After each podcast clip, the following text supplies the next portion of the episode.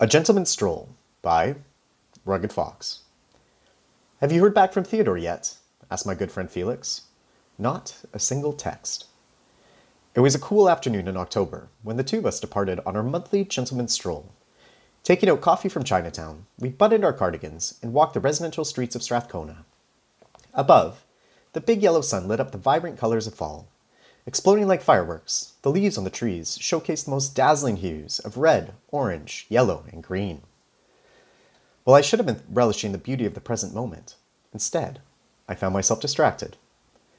It had been 79 hours and 46 minutes since Theodore last messaged to tell me he was sick and in the hospital.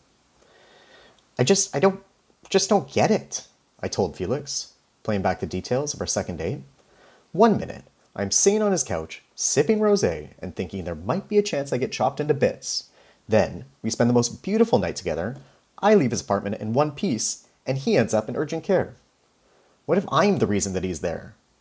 What if I was the actual threat all along? I don't know, man. I think you might be overthinking this. Surely, the sex couldn't have been that bad. I met Felix working at the pasta shack.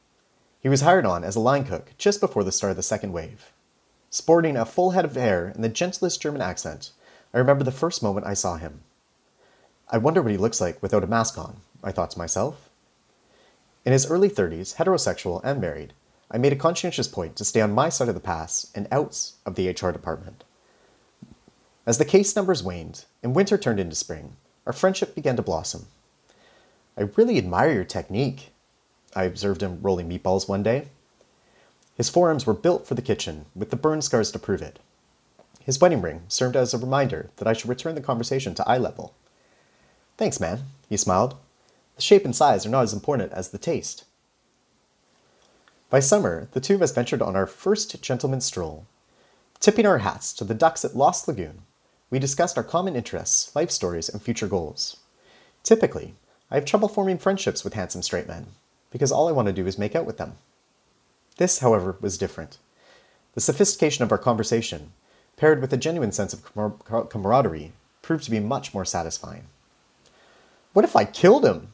I asked Felix, taking a sip of coffee and turning left on Union Street. Rugged, my good man. He brought me to a halt. I am certain the story is far from over yet. Ten days later, I heard back from Theodore. Turned out, a bad oyster at Buckashuck knocked him off his feet. Still interested in that third date? He asked.